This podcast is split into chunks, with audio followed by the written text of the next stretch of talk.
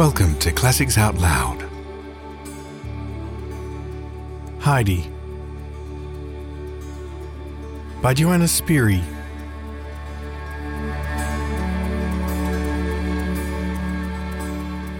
Chapter 7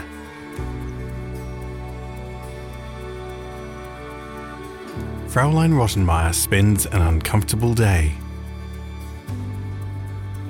When Heidi opened her eyes on the first morning in Frankfurt, she could not think where she was. Then she rubbed them and looked about her. She was sitting up in a high white bed on one side of a large wide room into which the light was falling through very, very long white curtains. Near the window stood two chairs covered with large flowers, and then came a sofa with the same flowers, in front of which was a round table. In the corner was a washstand with things upon it that Heidi had never seen in her life before. But now, all at once, she remembered that she was in Frankfurt. Everything that had happened the day before came back to her. And finally, she recalled clearly the instructions that had been given to her by the lady housekeeper, as far as she had heard them. Heidi jumped out of bed and dressed herself. Then she ran first to one window and then another. She wanted to see the sky and country outside. She felt like a bird in a cage behind those great curtains. But they were too heavy for her to put aside, so she crept underneath them to get to the window. But these again were so high that she could only just get her head above the sill to peer out. Even then, she could not see what she longed for. In vain she went first to one and then the other of the windows. She could see nothing but walls and windows, and again walls and windows. Heidi felt quite frightened. It was still early, for Heidi was accustomed to get up early and run out at once to see how everything was looking, if the sky was blue, and if the sun was already above the mountains, or if the fir trees were waving and the flowers had opened their eyes. As a bird, when it first finds itself in its bright new cage, darts hither and thither trying the bars in turn to see if it cannot get through them and fly again into the open, so Heidi continued to run backwards and forwards, trying to first open one and then the other of the windows. For she felt she could not bear to see anything but walls and windows, and somewhere outside there must be the green grass, and the last unmelted snows on the mountain slopes, which Heidi so longed to see. But the windows remained immovable try what Heidi would to open them, even endeavouring to push her little fingers under them to lift them up, but it was all no use. When after a while Heidi saw that her efforts were fruitless, she gave up trying, and began to think whether she would not go out and round the house until she came to the grass. But then she remembered that the night before she had only seen stones in front of the house. At that moment, a knock came to the door, and immediately after Tinette put her head inside and said, Breakfast is ready. Heidi had no idea what an invitation so worded meant, and Tinette's face did not encourage any questioning on Heidi's part, but rather the reverse. Heidi was sharp enough to read its expression and acted accordingly. So she drew the little stool out from under the table and put it in the corner and sat down upon it, and there silently waited what would happen next. Shortly after, with a good deal of rustling and bustling, Fraulein Rottenmeier appeared, who again seemed very much put out and called to Heidi, What is the matter with you, Adelaide? Don't you understand what breakfast is? Come along at once. Heidi had no difficulty in understanding now, and followed at once. Clara had been some time at the breakfast table, and she gave Heidi a kindly greeting, her face looking considerably more cheerful than usual, for she looked forward to all kinds of new things happening again that day. Breakfast passed off quietly. Heidi ate her bread and butter in a perfectly correct manner, and when the meal was over and Clara wheeled back into the study, Fraulein Rottenmeier told her to follow and remain with Clara until the tutor should arrive and lessons begin.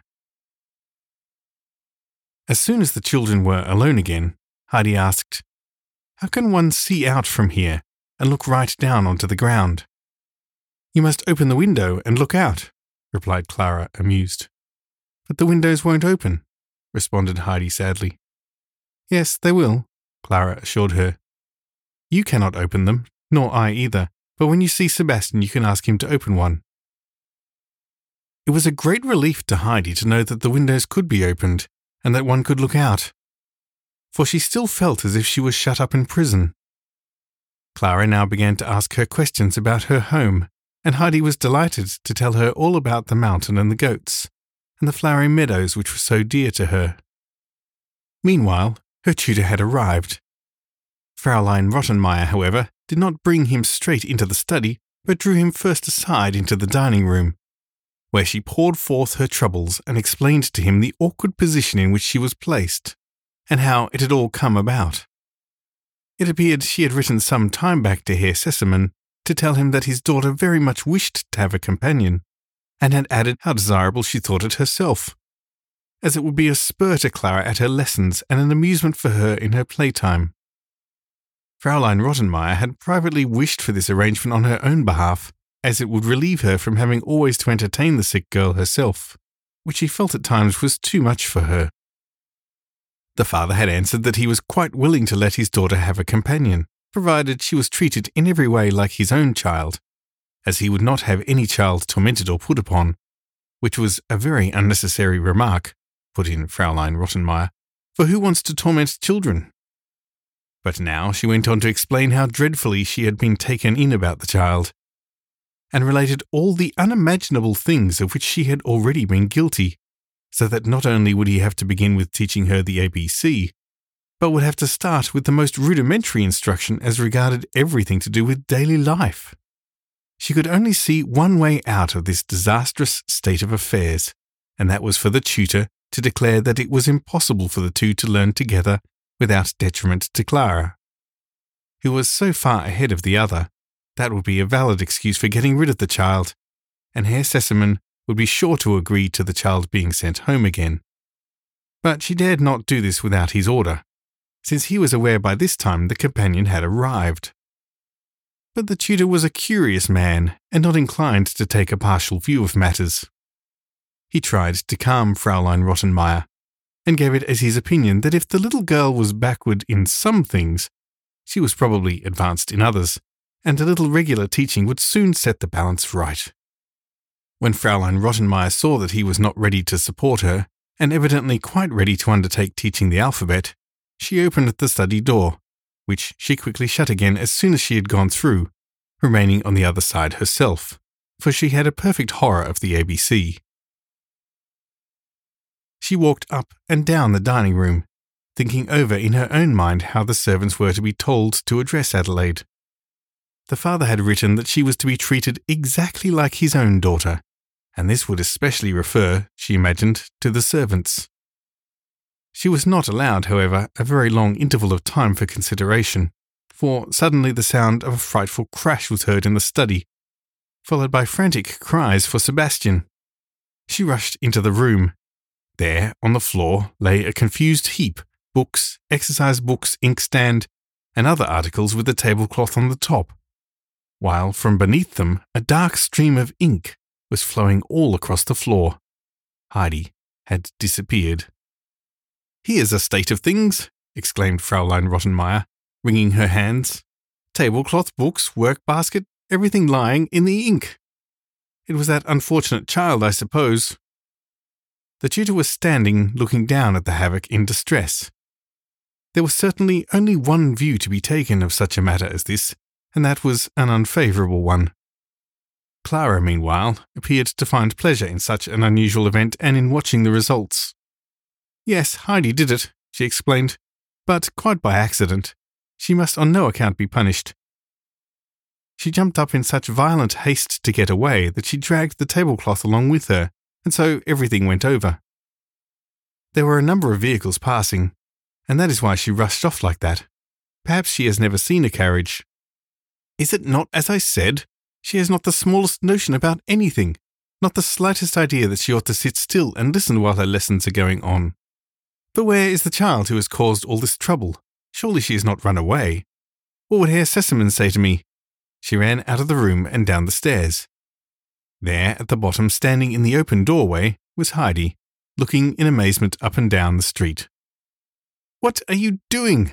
What are you thinking of to run away like that? called Fraulein Rottenmeier. I heard the sound of the fir trees, but I cannot see where they are, and now I cannot hear them any more, answered Heidi, looking disappointedly in the direction whence the noise of the passing carriages had reached her, and which to Heidi had seemed like the blowing of the south wind in the trees, so that in great joy of heart she had rushed out to look at them. Fir trees? Do you suppose we are in a wood? What ridiculous ideas are these? Come upstairs and see the mischief you have done. Heidi turned and followed Fraulein Rottenmeier upstairs. She was quite astonished to see the disaster she had caused, for in her joy and haste to get to the fir trees, she had been unaware of having dragged everything after her. I excuse you doing this as it is the first time, but do not let me know you doing it a second time, said Fraulein Rottenmeier, pointing to the floor. During your lesson time, you are to sit still and attend. If you cannot do this, I shall have to tie you to the chair. Do you understand? Yes, replied Heidi. But I will certainly not move again. For now she understood that it was a rule to sit still while she was being taught. Sebastian and Tinette were now sent for to clear up the broken articles and put things in order again. The tutor said good morning and left, as it was impossible to do any more lessons that day. There had certainly been no time for gaping this morning. Clara had to rest for a certain time during the afternoon, and during this interval, as Fraulein Rottenmeier informed Heidi, the latter might amuse herself as she liked. When Clara had been placed on her couch after dinner, and the lady housekeeper had retired to her room, Heidi knew that her time had come to choose her own occupation. It was just what she was longing for, as there was something she had made up her mind to do, but she would require some help for its accomplishment, and in view of this, she took her stand in the hall in front of the dining room door in order to intercept the person she wanted. In a few minutes, up came Sebastian from the kitchen with a tray of silver tea things, which he had to put away in the dining room cupboard. As he reached the top stairs, Heidi went up to him and addressed him in the formal manner she had been ordered to use by Fraulein Rottenmeier. Sebastian looked surprised and said somewhat curtly, What is it you want, miss? I only wished to ask you something, but it is nothing bad like this morning, said Heidi, anxious to conciliate him, for she saw that Sebastian was rather in a cross temper, and quite thought that it was on account of the ink she had spilt on the floor. Indeed, and why, I should first like to know, do you address me like that? replied Sebastian, evidently still put out. Fraulein Rottenmeier told me always to speak to you like that, said Heidi. Then Sebastian laughed, which very much astonished Heidi, who had seen nothing amusing in the conversation. But Sebastian, now he understood that the child was only obeying orders, added in a friendly voice, What is it then that Miss wants? It was now Heidi's turn to be a little put out, and she said, My name is not Miss, it is Heidi. Quite so, but the same lady has ordered me to call you Miss, explained Sebastian. Has she? Oh, then I must be called so, said Heidi submissively, for she had already noticed that whatever Fraulein Rottenmeier said was law.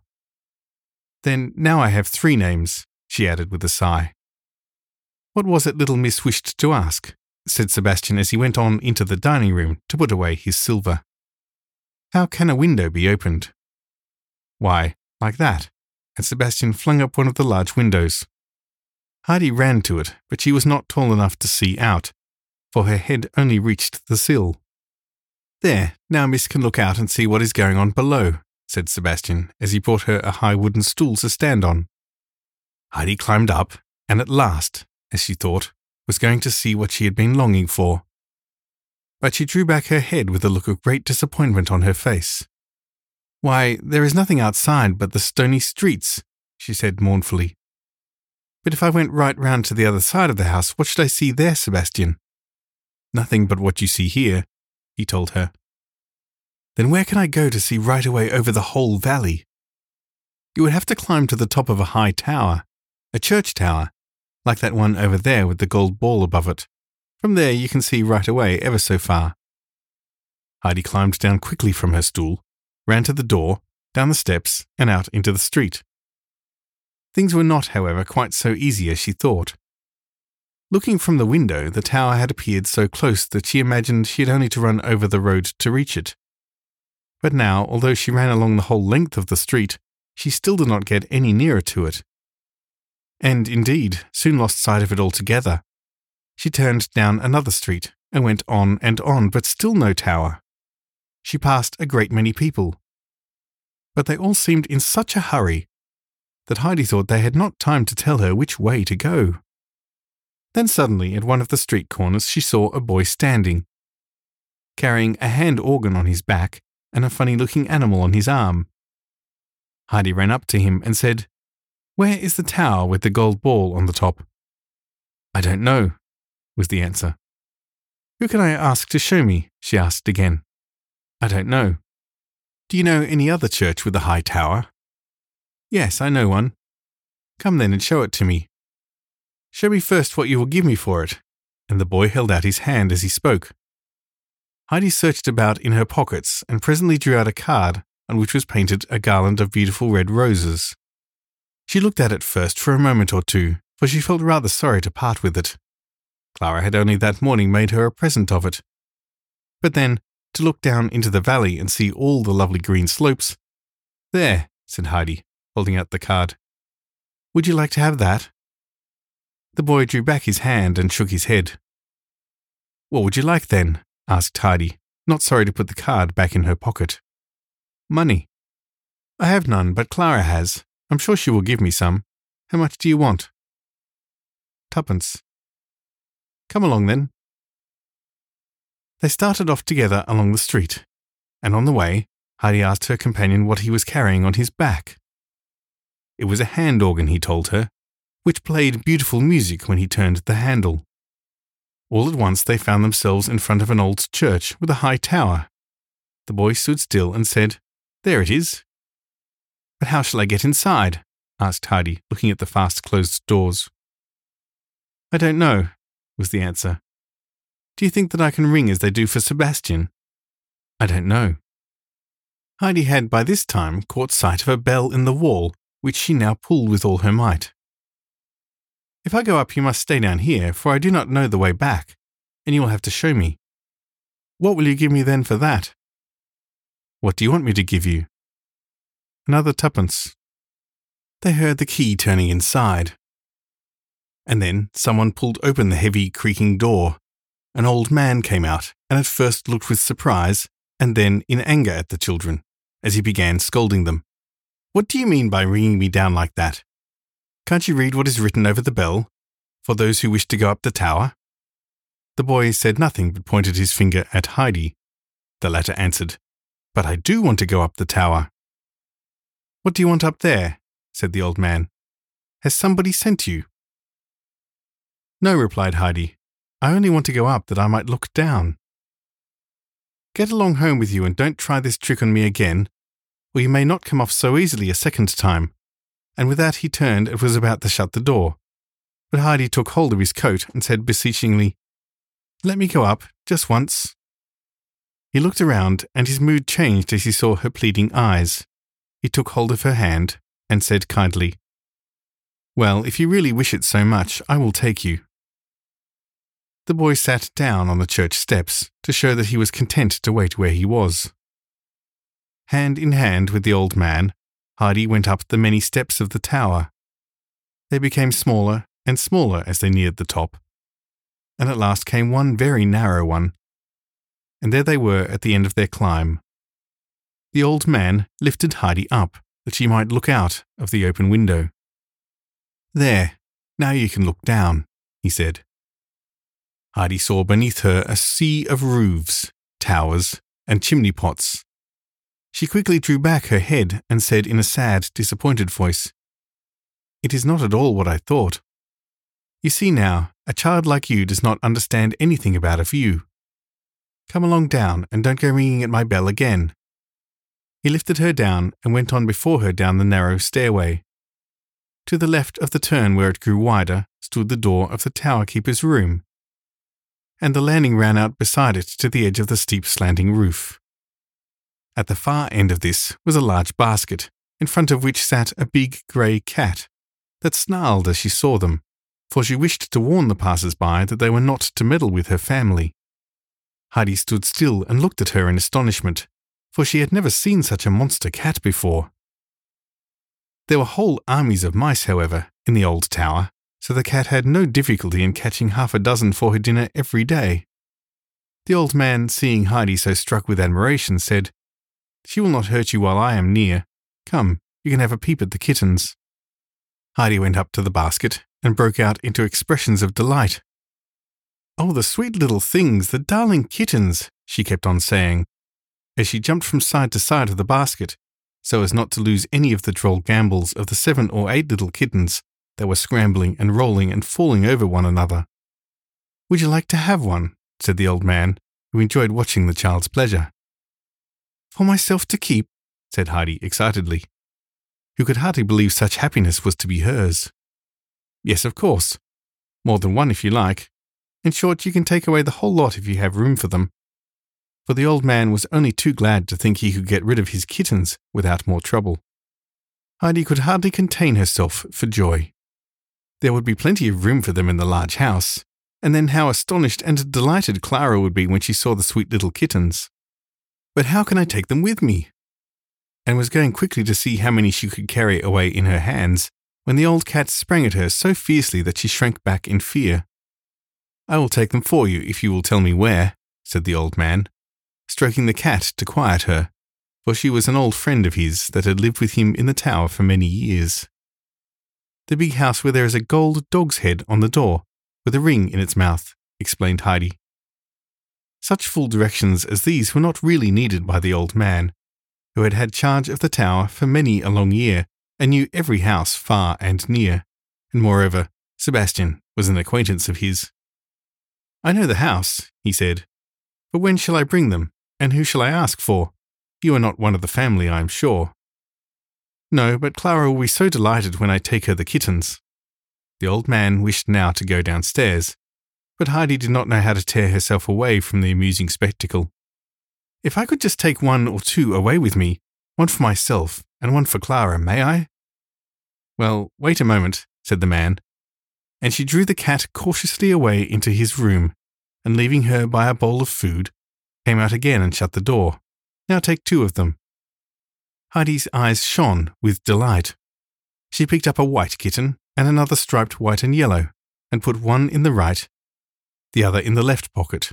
Then she went downstairs. The boy was still standing outside on the steps, and as the old man shut the door of the church behind them, she said, Which is our way to Herr Sesemann's house? I don't know, was the answer. Heidi began a description of the front door and the steps and the windows, but the boy only shook his head and was not any the wiser. Well, look here, continued Heidi. From one window you can see a very, very large grey house, and the roof runs like this. And Heidi drew a zigzag line in the air with her forefinger. With this, the little boy jumped up. He was evidently in the habit of guiding himself by similar landmarks. He ran straight off with Heidi after him, and in a very short time they had reached the door with the large dog's head for the knocker. Heidi rang the bell. Sebastian opened it quickly and when he saw it was Heidi, Make haste! Make haste! he cried in a hurried voice. Heidi sprang hastily in, and Sebastian shut the door after her, leaving the boy, whom he had not noticed, standing in wonder on the steps. Make haste, little miss, said Sebastian again. Go straight into the dining room. They are already at table. Fraulein Rottenmeier looks like a loaded cannon. What could make this little miss run off like that? Heidi walked into the room the lady housekeeper did not look up. Clara did not speak. There was an uncomfortable silence. Sebastian pushed her chair up for her. And when she was seated, Fraulein Rottenmeier, with, with a severe countenance, sternly and solemnly addressed her. I will speak with you afterwards, Adelaide. Only this much I will now say that you behaved in a most unmannerly and reprehensible way by running out of the house as you did, without asking permission, without anyone knowing a word about it, and then to go wandering about till this hour. I've never heard such behaviour before. Meow, came the answer back. This was too much for the lady's temper. With raised voice, she exclaimed, You dare, Adelaide, after your bad behaviour, to answer me as if it were a joke? I did not, began Heidi. Meow, meow. Sebastian almost dropped the dish and rushed out of the room. That will do, Fraulein Rottenmeier tried to say, but her voice was almost stifled with anger. Get up and leave the room. Heidi stood up frightened and again made an attempt to explain. I really did not. Meow, meow, meow. But Heidi, now put in Clara, when you see that it makes Fraulein Rottenmeier angry, why do you keep on saying meow? It isn't I, it's the kittens. Heidi was at last given time to say, How? What? Kittens? shrieked Fraulein Rottenmeier. Sebastian, Tinette, find the horrid little things, take them away. And she rose and fled into the study and locked the door, so as to make sure that she was safe from the kittens, which to her were the most horrible things in creation. Sebastian was obliged to wait a few minutes outside the door to get over his laughter before he went into the room again. He had, while serving Heidi, caught sight of a little kitten's head peeping out of her pocket, and guessing the scene that would follow, had been so overcome with amusement at the first meows that he had hardly been able to finish handing the dishes. The lady's distressed cries for help had ceased before he had sufficiently regained his composure to go back into the dining room. It was all peace and quietness there now. Clara had the kittens on her lap, and Heidi was kneeling beside her, both laughing and playing with the tiny, graceful little animals. Sebastian, exclaimed Clara as he came in, you must help us. You must find a bed for the kittens where Fraulein Rottenmeier will not spy them out, for she is so afraid of them that she will send them away at once. But we want to keep them and have them out whenever we are alone. Where can you put them? I will see to that, answered Sebastian willingly. I will make a bed in a basket and put it in some place where the lady is not likely to go. You leave it to me. He set about the work at once, sniggling to himself the while, for he guessed there would be a further rumpus about this some day, and Sebastian was not without a certain pleasure at the thought of Fraulein Rottenmeier being a little disturbed. Not until some time had elapsed, and it was nearing the hour for going to bed, did Fraulein Rottenmeier venture to open the door a crack and call through. Have you taken those dreadful little animals away, Sebastian? He assured her twice that he had done so. He had been hanging about the room in anticipation of this question, and now quickly and quietly caught up the kittens from Clara's lap and disappeared with them.